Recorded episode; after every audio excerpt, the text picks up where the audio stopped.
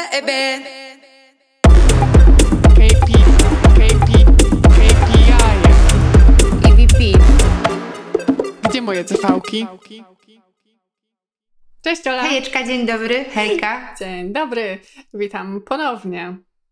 Witamy ponownie. My siebie też witamy ponownie, bo to dzisiejszy drugi odcinek podcastu, który nagrywamy wspólnie. Idziemy za, idziemy na fali. Mamy energię. Tak, dokładnie, bo ten poprzedni odcinek, w którym opowiadałyśmy o tym, czym jest employer branding i czym jest recruitment marketing i czym się między sobą różnią, trochę nas natchnął do tego, żeby pójść o krok dalej i żeby poopowiadać o mierzeniu EB. Dokładnie. I dzisiaj o tym w naszym odcinku.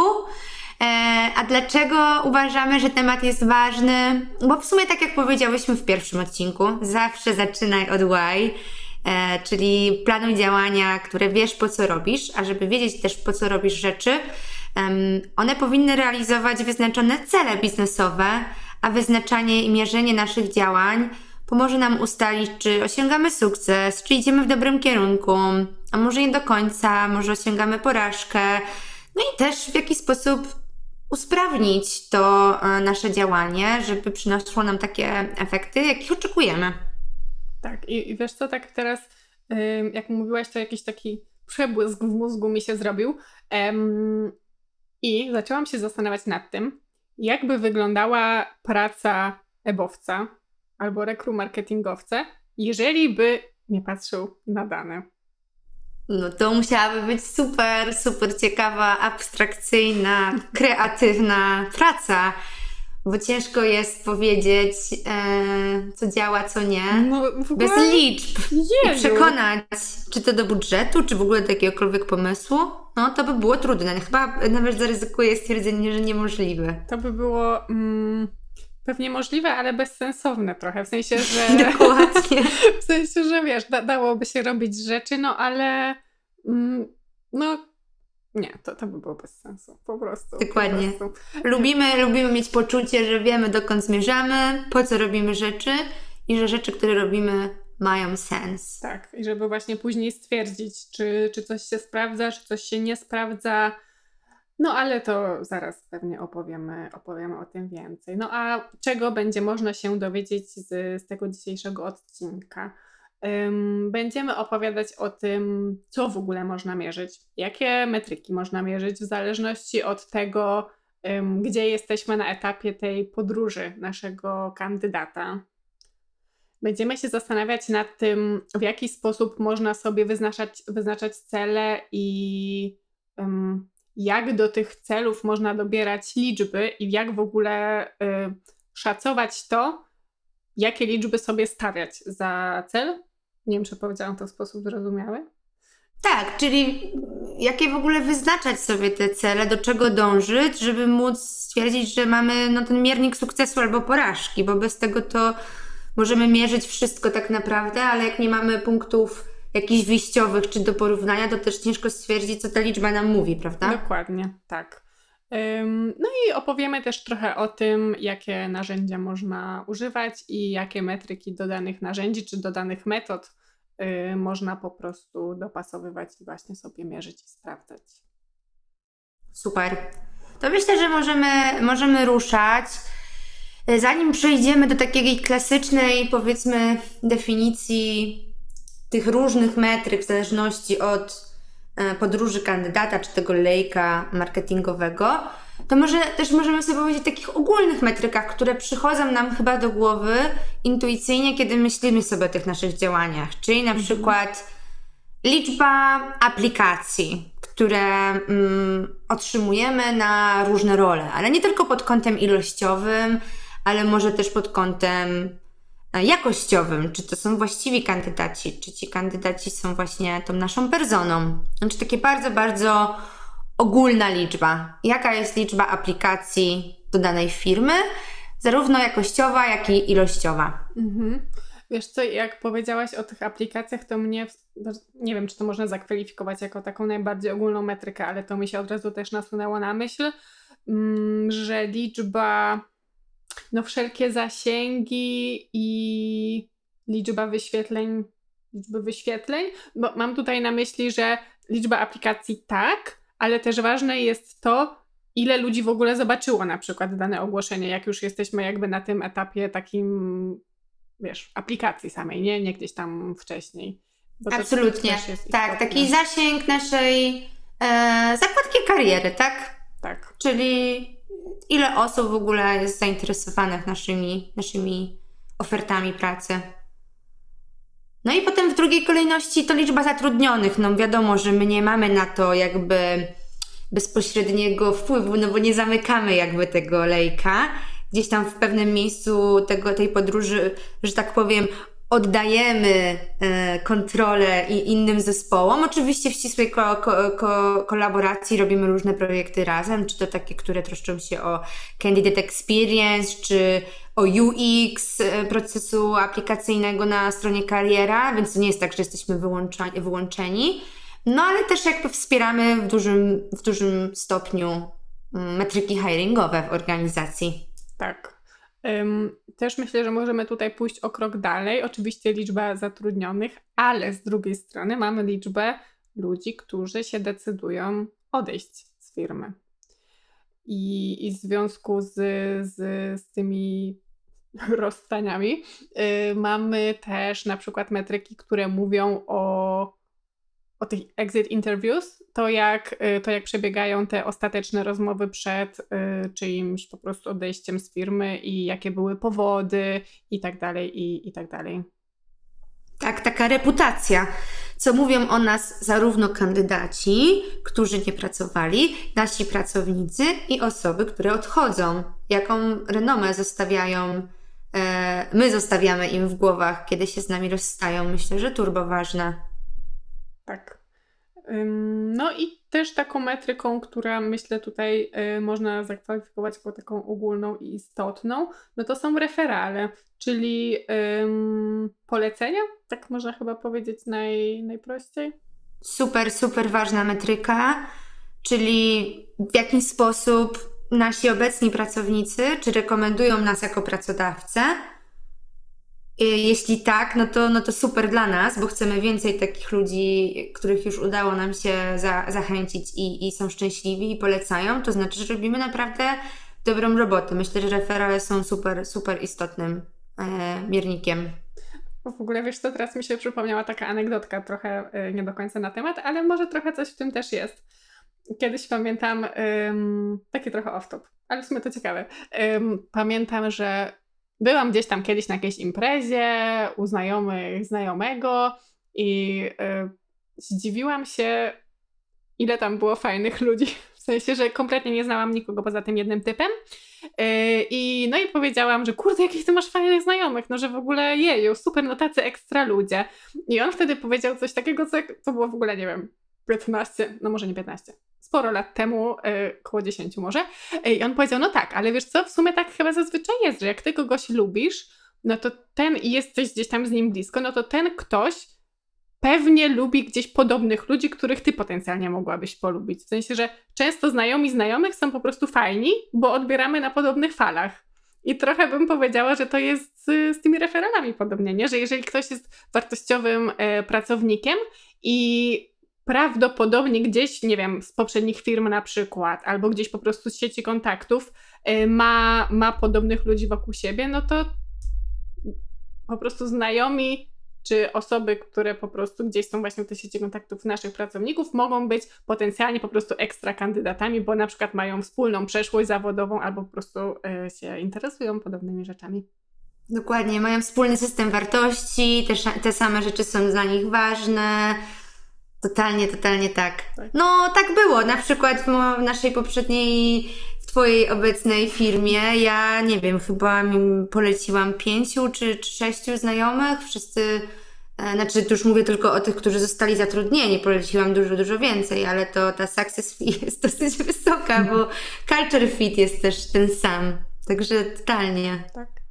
Znajomi fajnych znajomych są zwykle fajni. po prostu. Dokładnie. Um, no dobra. Myślę, że możemy pójść dalej, jeśli chodzi o te nasze metryki i nie anegdotki, tylko liczby.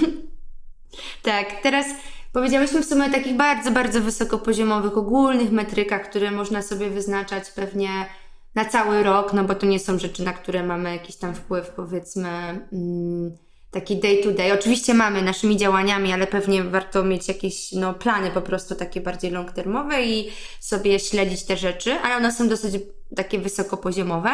A teraz możemy w sumie pogadać bardziej o tych metrykach związanych z lejkiem marketingowym, czyli z takimi wszystkimi działaniami PPC, które pewnie w zależności od, od poziomu podróży kandydata możemy mierzyć różne rzeczy. No to co mierzymy na tym stage awareness, czyli takim takie pytanie sobie powinniśmy wtedy zadać, czy, czy, czy ten nasz ziomek, audiencja, do której chcemy coś powiedzieć, czy on zna naszą firmę, czyli tego naszego pracodawcę? To jest pytanie, na które powinniśmy sobie tutaj zadać. Co tutaj można mierzyć pod takim pytaniem? No, mnie tutaj pierwsze, co przychodzi do głowy, to taka metryka ym, najmniej angażująca, chyba bym powiedziała, czyli po prostu zasięg, liczba wyświetleń. Coś takiego, że nawet, yy, nie wiem, dobra, możemy już mówić tutaj sobie o tych reklamach, bo to jest chyba yy, takie dosyć proste do, do stwierdzenia, że ktoś nawet nie musiał, wiesz, kliknąć nic, nie musiał wejść w link, nie musiał nic skomentować, nie musiał nic polubić, tylko po prostu zobaczył tą reklamę. I, i to bym powiedziała jako coś takiego chyba najbardziej ogólnego i taki pierwszy krok, czyli właśnie ten zasięg, ten reach i liczba wyświetleń po prostu. Dokładnie. Czyli na przykład też możemy podać dla przykładu niereklamowy przykład. Idziesz na event, na którym jesteś sponsorem i dostajesz od organizatorów info, że na tym evencie będzie 15 tysięcy um, uczestników, to możesz zaryzykować stwierdzenie, że właśnie dotarłeś do 15 tysięcy pracowników, znaczy kandydatów, czyli tych uczestników konferencji, jeżeli masz wystarczająco widoczny duży billboard Banner. i albo pojawiasz się w katalogu sponsorów, który dostaje każdy uczestnik, no i pi razy drzwi możesz wyestymować taki zasięg. Tak, i tutaj już nasz y, docelowy typek albo typiara, no można stwierdzić, że wiedzą, że dana firma po prostu istnieje, bo zobaczyła, zobaczył ktoś y, nazwę, logo po prostu, nie? Tak.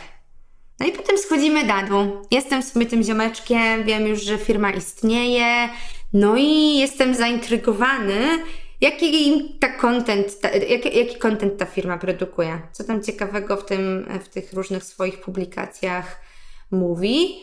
No i niektóre z tych treści są dla mnie na tyle interesujące, bo one w pewien sposób albo opowiadają historię o firmie, albo nawet zachęcają mnie, ale jeszcze nie tak bardzo, nie w taki mocno puszujący, naciskający sposób, tylko tak na miękko. Na przykład opowiada mi jakąś historię e, kariery jakiegoś e, innego ziomka z tej firmy albo mówi mi o tym, jaki szybki, efektywny proces rekrutacyjny dana firma ma. Mhm. Czyli generalnie ja już ich w jakimś tam sposób rozkminiam, no bo znam, że oni już istnieją i być może nawet jestem zaintrygowana, być może tak. nawet zaczynam rozważać, że może to jest firma, w której mogłabym pracować.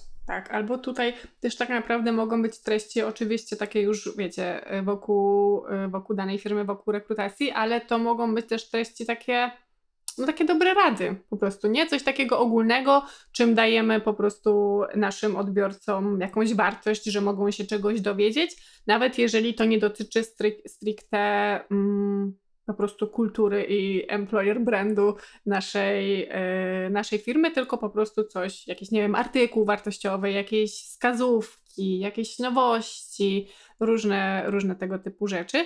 No i jeśli chodzi o taki content, no to ja bym tutaj na pewno wskazała metrykę, właśnie liczbę mm, wizyt, liczbę wejść, jakby w zależności od tego, co to jest za, za rodzaj kontentu. Czy tam liczbę pobrań, liczbę wyświetleń. Yy, tutaj już nie, tylko takie zobaczenie, tylko też trochę po prostu zrobienie kroku dalej i właśnie na przykład pobranie czegoś, nie wiem, zostawienie maila yy, i nie wiem, właśnie wyświetlenie, przeczytanie i tak dalej, i tak dalej. Tak, dokładnie. No i last but not least, czyli wszystkie działania z z, ze stage'u decyzyjnego, kiedy to no już tak się trochę niecierpliwymi weberze, dlaczego jeszcze ten ziomek nie zaaplikował albo ziomiara, no bo przecież już zna nasz brand, yy, wiemy, że nas rozważa, bo wiemy, gdzie, gdzie była na stronie, co oglądała, co ją interesuje. No i w jaki sposób puszujemy, robimy ten push, ten ostatni element układanki, kiedy, kiedy chuchamy już i mówimy, no proszę, zaaplikuj, zaaplikuj, zaaplikuj. Tak, no to tutaj oczywiście będzie yy, na przykład liczba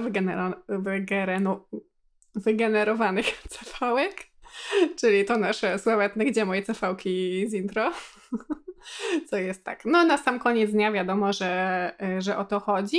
Natomiast mm, też warto, y, warto mieć świadomość tego, że te metryki, o których my teraz wspominamy, no to są tylko przykłady, tak? To jest tak, że w zależności od rodzaju aktywności, które podejmujemy, rodzaju działań, no to jest bardzo wiele innych metryk i rzeczy, które po prostu możemy mierzyć, no ale no nie będziemy tutaj wymieniać wszystkich możliwych, no bo to jest chyba nawet niemożliwe. Ym, natomiast tak, tutaj na pewno ta liczba wygenerowanych cefałek, ale myślę, że tutaj też można by na przykład dać, ym, jak to się mówi po polsku? CTR-y?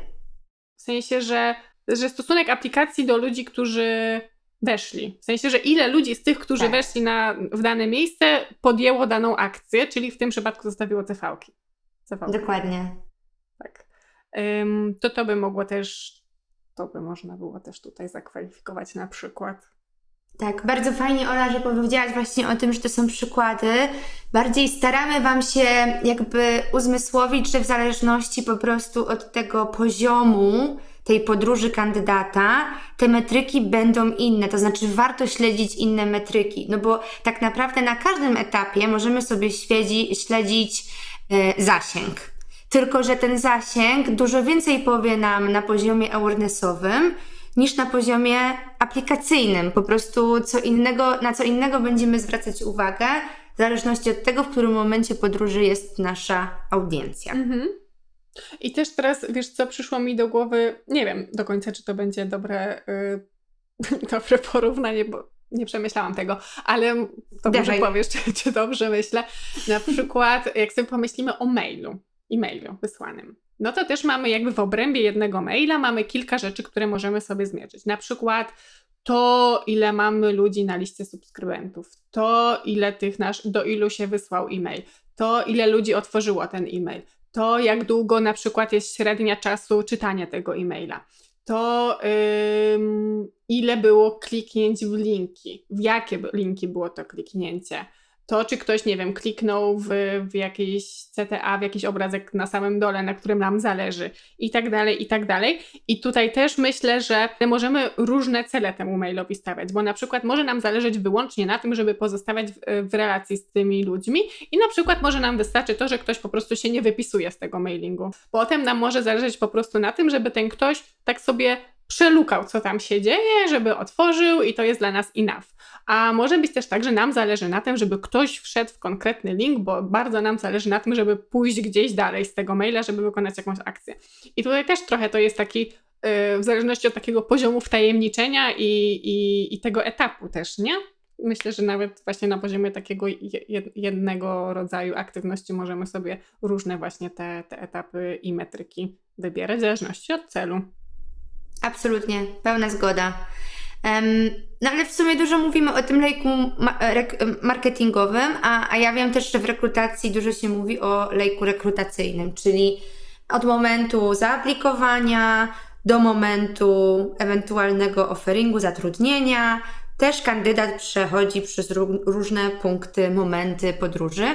No i to nie jest tak, że w sumie tak jak już powiedziałyśmy wcześniej, że jesteśmy od tego procesu jakieś, jakoś totalnie oderwane jako EB, no ale nie mamy tej pełnej sprawczości, czy też kontroli nad tym, w jaki sposób ten proces jest przeprowadzany, więc też nie będziemy do końca odpowiedzialne na przykład za metrykę tego, czy nie wiem, kandydat otrzymuje feedback na czas albo zaproszenie w czytelny sposób.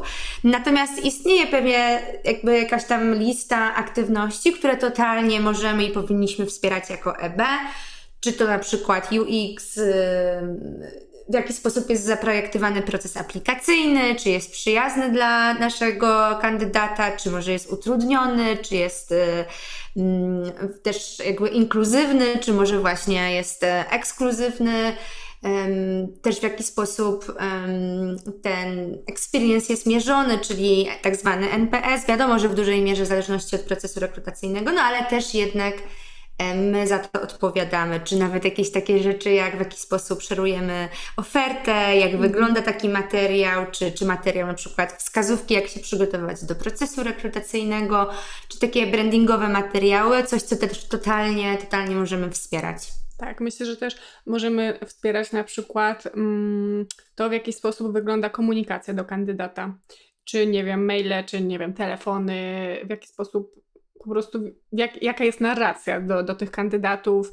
Natomiast też jedno mi teraz się nasunęło na myśl, jak mówiłaś, że my no nie mamy aż takiego dużego wpływu, chociaż oczywiście możemy i myślę, że powinniśmy kontrybuować do tych dalszych etapów.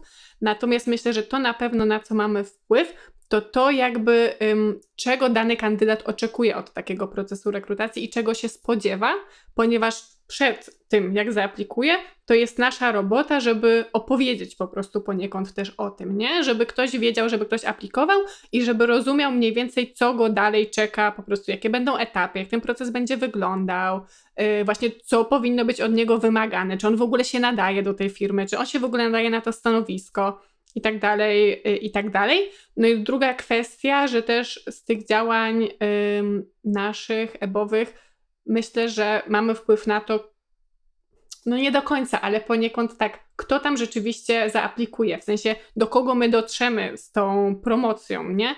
Tych, y, tych i pracodawcy, i po prostu konkretnego zespołu, i konkretnej oferty pracy, i czy ten ktoś rzeczywiście będzie tym odpowiednim fitem, odpowiednio będzie pasował na dane stanowisko, czy będzie ktoś wiesz, totalnie od czapy. No oczywiście, że to nie jest tak, że my każdą jedną osobę łapiemy za rączkę i prowadzimy i stwierdzamy, że dobra, ten ktoś się nadaje, ten ktoś nie. Ale no w jakiś tam sposób jesteśmy w stanie określić to, wiesz, do kogo docieramy i, i jak targetujemy te nasze działania, nie?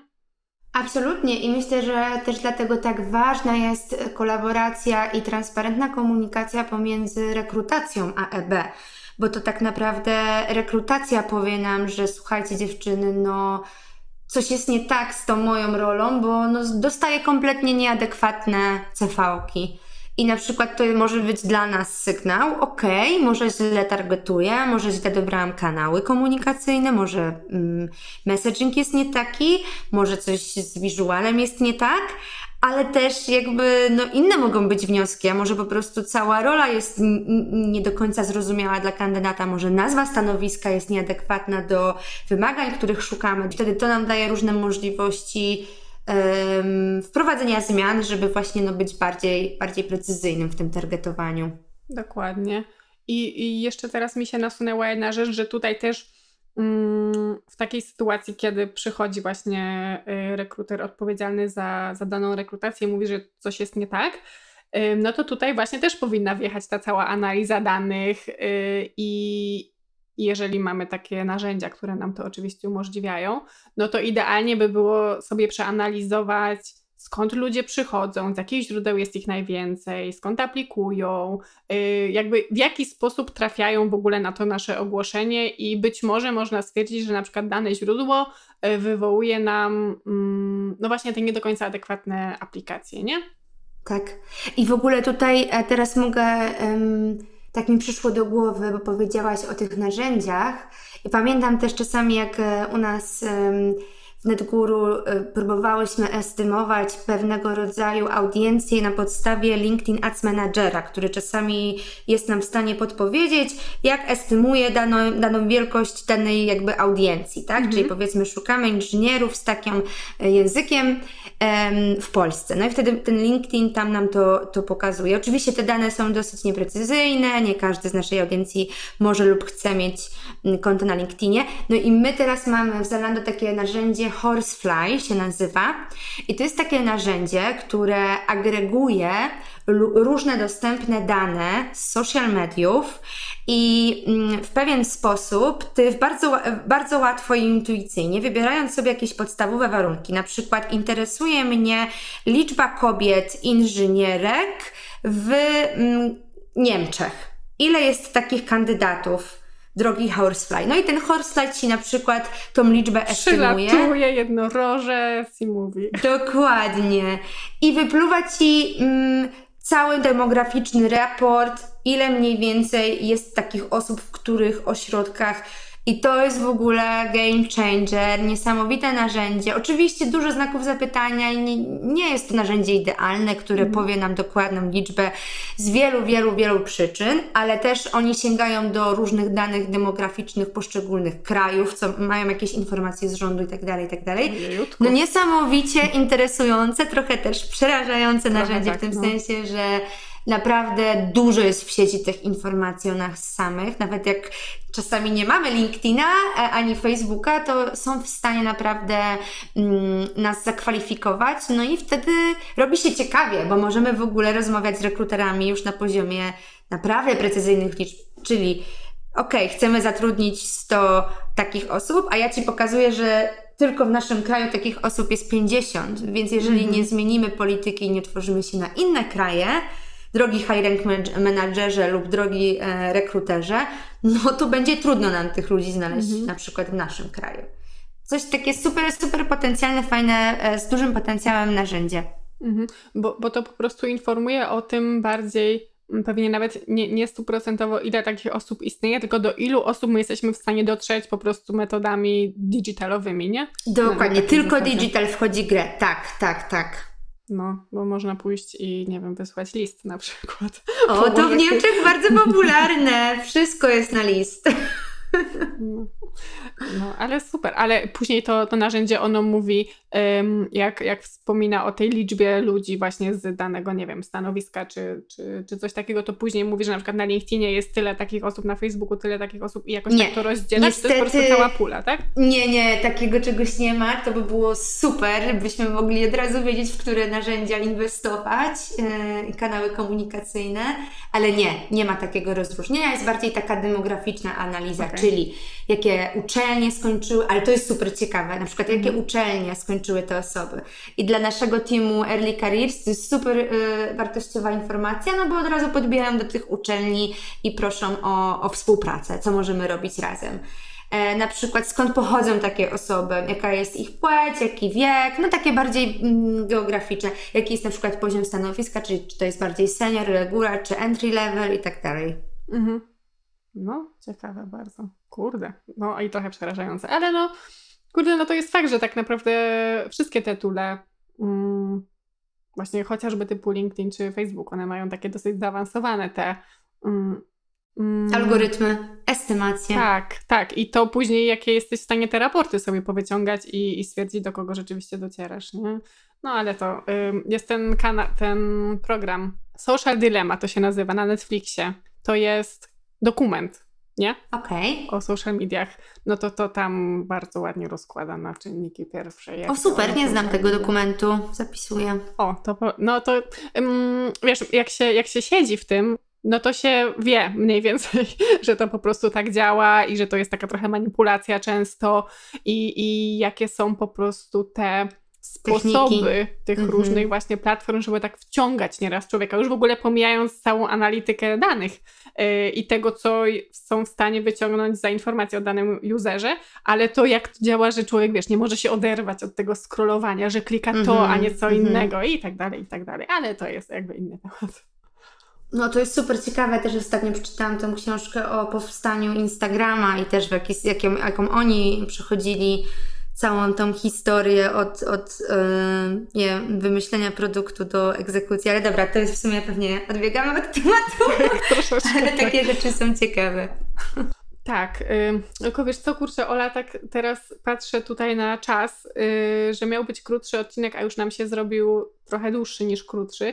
Może Jak zróbmy się tak, rozgadałyśmy. tak, i o an- anegdotkach. Yy, może zróbmy tak, że utniemy ten temat w tym miejscu i po prostu podzielimy na dwa i, i kolejny odcinek nagramy, znaczy dalszą część nagramy już po prostu jako osobny odcinek następnym razem.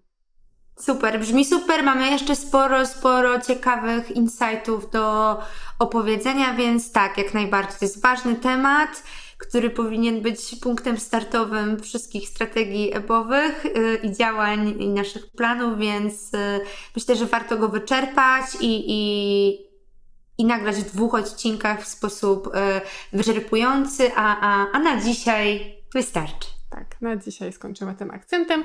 No to dzięki w takim razie za tą pierwszą część i, i wracamy Dziękujemy. w część numer dwa niebawem. Niebawem, pa pa!